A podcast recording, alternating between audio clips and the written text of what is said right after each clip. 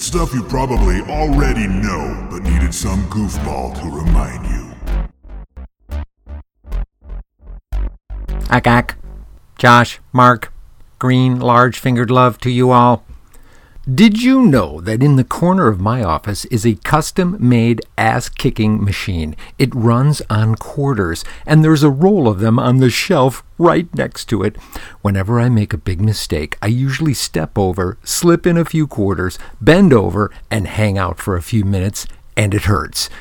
My ass kicking machine probably looks a lot like what you're imagining.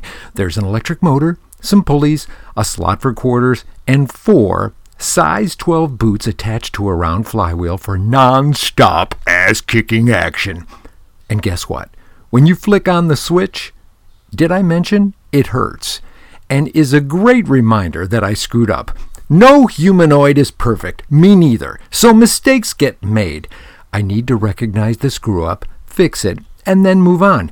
And of course, somewhere in that multi step repair process, I'll slip a few quarters in the ass kicking machine to confirm my conviction my willingness to adapt, to improve, and to have more gut level coraggio. Oh, the struggle. WTF. How to engage properly with the most extreme situations. Welcome to entrepreneurship, you lovely goofballs.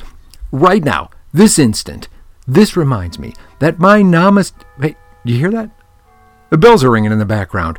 Anyway, right now, this instant, this reminds me that my namaste mofo friends keep telling me I shouldn't be so hard on myself. Agreed, but that doesn't mean I shouldn't face the pain and own that shit. So, hear the bells?